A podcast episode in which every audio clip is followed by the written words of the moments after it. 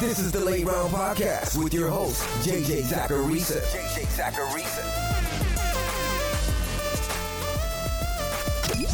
What's up, everyone? It's JJ Zachariason, the editor in chief at FanDuel and at NumberFire.com. And this is episode 407 of the Late Round Podcast, one of many shows that are part of the FanDuel Podcast Network. Thanks for tuning in. We made it, guys. It's been an anxiety filled offseason, and this season's going to be a little weird. But we're getting a season, and I'm pumped, and I hope that you are too. For those of you who are new to the show, first off, welcome. But second, this 15 transactions episode each week is what I like to call my brain vomit. I look at the fantasy football landscape and I talk through players that I'm looking to buy, sell, add, and drop. The analysis is based on regression, schedule analysis, and a whole lot of other inputs to make sure that you're set moving forward. Now, I go out on a limb with some of these transactions because I think it's necessary to. But as a result, some things go wrong, sometimes in a big way. But the goal with this is to number one, be right way more than I'm wrong. But number two, to learn. I'm very much a process oriented analyst. And doing this show each week allows me to walk through my process in order to make you a better fantasy football manager. The 15 transactions that I talk through are also on numberfire.com each week. So you can check out the written version over there. But since you guys are listening to the podcast, I also throw a 16th transaction at the end of the episode just for a little bit more juice. I'll be bringing this episode each Tuesday until week 17. On Wednesday, we'll have the 10 Trends show, Thursday is the matchup show, and Friday is the weekly mailbag. Four episodes per week, all to help you bring home a fantasy football title. I'm ready for it, and I hope that you guys are too. Now, before we get into the transactions this week, I want to send another reminder to check out FanDuel's Best Ball contests. With a Best Ball League, you get to focus on the most entertaining part of fantasy football the draft. Draft your team and don't worry about that team for the rest of the year because each week's scores will be optimized for you. No trades, no setting your lineup, no waiver wire, just the draft. For more details, visit fanduel.com or download the FanDuel app today. Eligibility restrictions apply. Buy Diontae Johnson. I've been talking about Diontae Johnson since January on this podcast because I really, really like him. I don't think that this is just hype. Everyone talks up last year's rookie wide receiver class, and for good reason. But of all those great rookie wide receivers, Diontae Johnson was the one to lead all of those wide receivers in receptions. And he did so with very, very bad quarterback play. Now Ben Roethlisberger is back, and the Steelers have ranked in top 10 neutral script pass rate in each of the last four years with Ben Roethlisberger. That means that if and when Diontae Johnson sees a high target share, it should be in an offense that's going to throw the ball at a reasonably high rate. And I think that Johnson should see a nice target share. Since 2011, of the rookie wide receivers that have a target share at or above 15%, 77% of them ended up increasing that number as sophomores. Breakout wide receivers, and I talked about this earlier in the offseason on this show, but breakout wide receivers, they're usually young. They come from ambiguous pass catching situations. We sort of have that in Pittsburgh because what if Juju Smith Schuster doesn't bounce back this year? What are we going to get from James Washington? And then breakout wide receivers also rarely come from nowhere. Diontae Johnson is not coming from nowhere if he breaks out. He had a high target share last year. I love Diontae Johnson this year. Add Bryan Edwards. Tyrell Williams is on IR. Everyone is going to be very excited about Henry Ruggs, and I understand why. He's a first round pick, he's explosive, and he's exciting. But don't sleep on Bryan Edwards, who's now likely going to be a starter in this Raiders offense. Bryan Edwards' prospect profile was actually really good. He had the best breakout age of any wide receiver in this year's class, and my model ranked him as an 85th percentile prospect. Now, that doesn't mean that much to you guys, I totally get it. But let me give you some context. His percentile ranking is on par with second round wide receivers like Michael Pittman, KJ Hamler, and Laviska Shenault. Considering draft capital is an input in that model, that's very, very impressive. I genuinely believe that if not for an injury, Bryan Edwards might have been a first round pick. He's the perfect player to stash right now in fantasy football. Sell Daniel Jones. Now, I think Daniel Jones has season long upside. I don't mind the weapons in New York. He flashed serious upside in fantasy football last year. He had four top two performances. And as a second year player, he could just improve. I just have an issue with the opening schedule. The Giants start things off against Pittsburgh, a team that's projected to have one of the best defenses in the league, and then they get Chicago, which is another questionable matchup, and then they get San Francisco. If you have Daniel Jones and you're able to just hold on to him through this bumpy part of the schedule, great. But if you're in a league with a shallow bench and lots of quarterbacks on the waiver wire, I'm fine with dumping Daniel Jones now. Buy Jimmy Garoppolo. And one player that you can pair Daniel Jones with is Jimmy Garoppolo. He has the opposite problem schedule wise to open up the year. The 49ers get the Cardinals here in week one in a game with a 47.5 point over under, according to FanDuel Sportsbook. In the two games between these teams last year, Garoppolo combined for 741 yards and eight touchdowns. He had his two best fantasy performances against the Cardinals.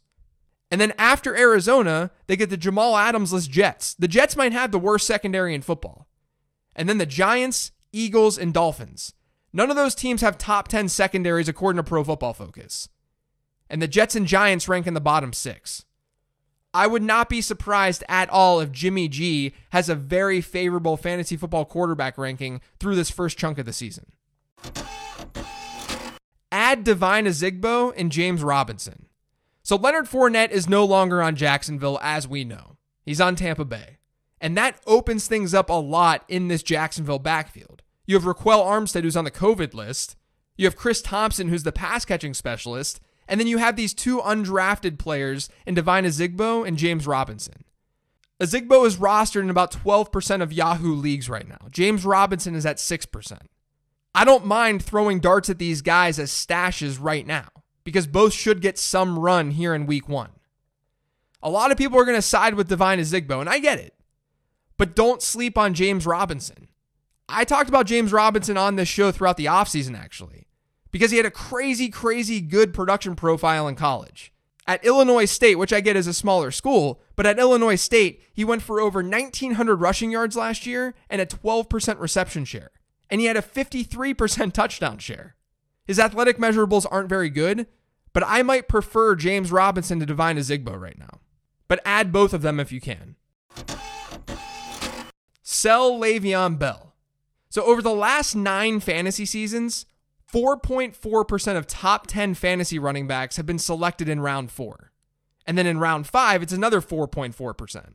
But then looking at the number of hits, number of top 10 seasons versus the number of total running backs selected by round over this time, round six running backs have actually produced top 10 seasons at a higher rate than round four ones.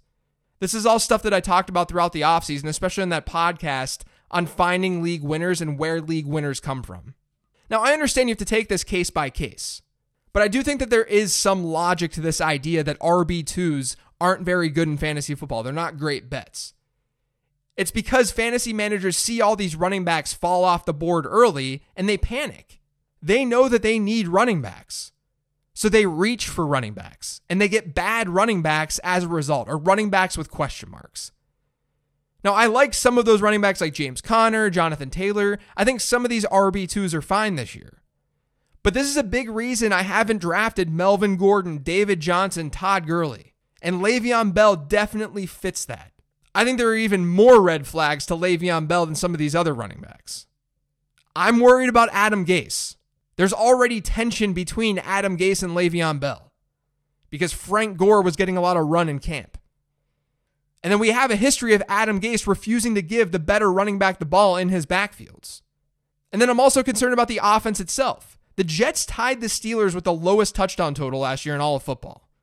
As we know, the Steelers had a circus at quarterback. There is some regression coming, but I'm still a little bit worried about the offense in total.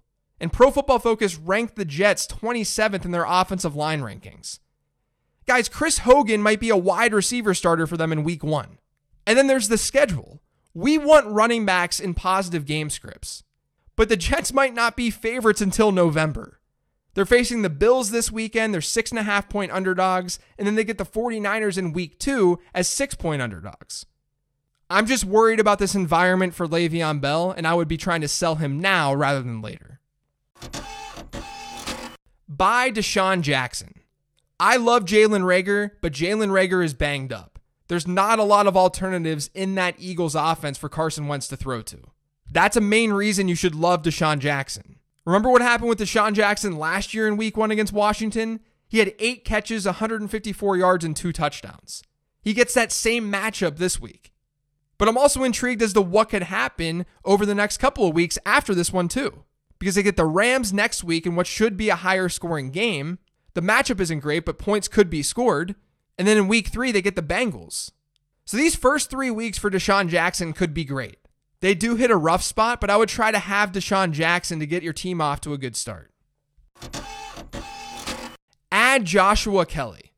So there was a piece from The Athletic about a week and a half ago that said this about Joshua Kelly. Quote, he might be having the best training camp of any player on the roster. This is big, you guys. Melvin Gordon is no longer on the Chargers. Last season, his 16 game pace would have gotten him a 63.5% running back rush share. That's now gone. Sure, Austin Ekeler is going to fill some of that void. Austin Ekeler is likely going to have a career high in rush attempts this year. But there's still been lots of talk about a split backfield, as there should be. So enter Joshua Kelly. He's easily the biggest bodied back that they have. So he could take on some of that Melvin Gordon role, and he could just simply grow into the Melvin Gordon role. What if Joshua Kelly ends up being the goal line back for them? What if Joshua Kelly ends up seeing a 50%, 60% running back rush share? I think it's possible. I think it's in his range of outcomes. He's rostered in way too few leagues right now. Buy Tyler Lockett and DK Metcalf. I think both Lockett and Metcalf have insane upside this year because they're being drafted right now at their projections, which makes sense. But their projections are also capturing an offense that's not going to be very pass heavy. Over the last two years, Seattle's ranked 31st and 32nd in neutral script pass rate. It's almost going to be hard for Seattle to continue to be this run heavy. And what happens if they let Russell Wilson cook a little bit? That means there's going to be more pass attempts to go around in that offense. And that's a really big deal.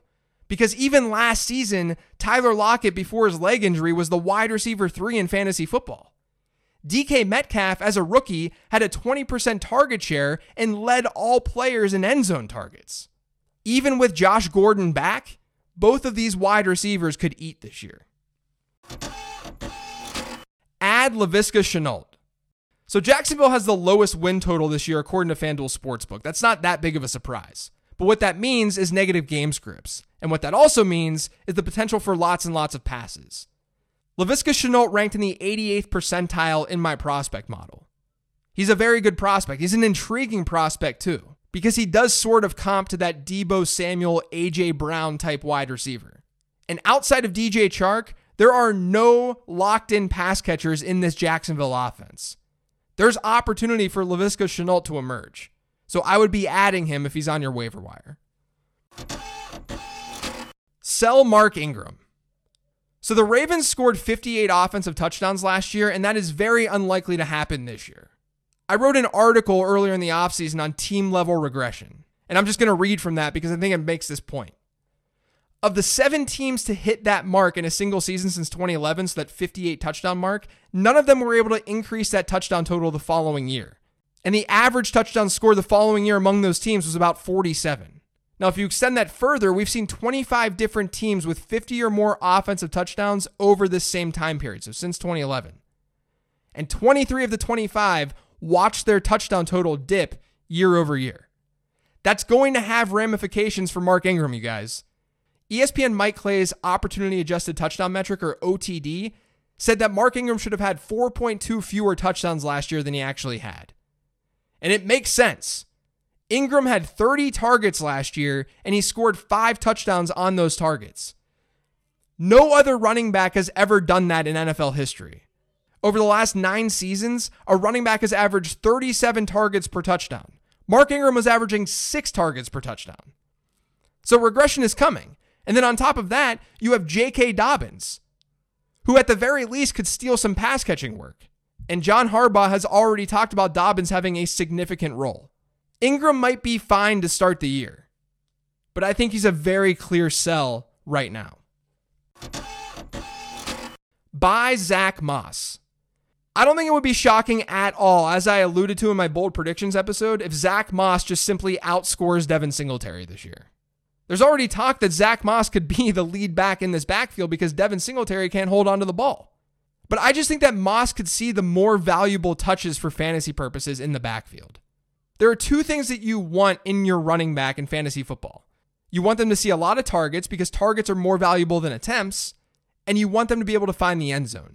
You want goal line looks, you want red zone work. Zach Moss could see both of those things in this Bills offense. He's shown off as a receiver already in camp, and he had a 12% reception share during his final collegiate season. It's not like he can't catch the ball, despite the fact that he's a bigger bodied guy.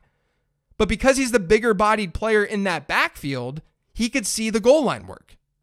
I'm just afraid that Devin Singletary is a between the 20s player. I talked about that on a mailbag episode earlier this offseason.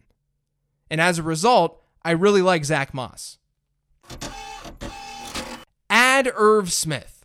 So the vast majority of you probably feel fine with your tight end entering week one. But if you need some tight end help, if you're looking for a streamer, you could look to Irv Smith. He's only rostered in 16% of Yahoo leagues. He essentially produced just as good as teammate Kyle Rudolph last year. And tight ends take a little bit of time to get acclimated to the NFL. But I did that breakout tight end episode earlier this offseason where I laid out criteria that breakout tight ends seem to share. They generally don't come from nowhere. Irv Smith had a decent target share last year, and he has decent draft capital. They're athletic. Irv Smith had a 71st percentile speed score. They tend to be tied to good quarterbacks. Kirk Cousins is fine. And they're typically year two or year three players. Irv Smith is a year two player. Without a true clear cut number two option in this Vikings offense, I love Irv Smith this year. Add Logan Thomas. If you need an even deeper play than Irv Smith, you could look to Logan Thomas. He's going to be Washington's top tight end this year. He doesn't totally fit the mold of what I just talked about with breakout tight ends, but he is very, very athletic. And it makes sense that he hasn't done much as a tight end so far in his career because he's transitioning from quarterback. If there's one player who could be this year's Darren Waller, coming from absolutely nowhere, just given the way that these players progressed in their positional journey throughout the NFL, I think that it could be Logan Thomas.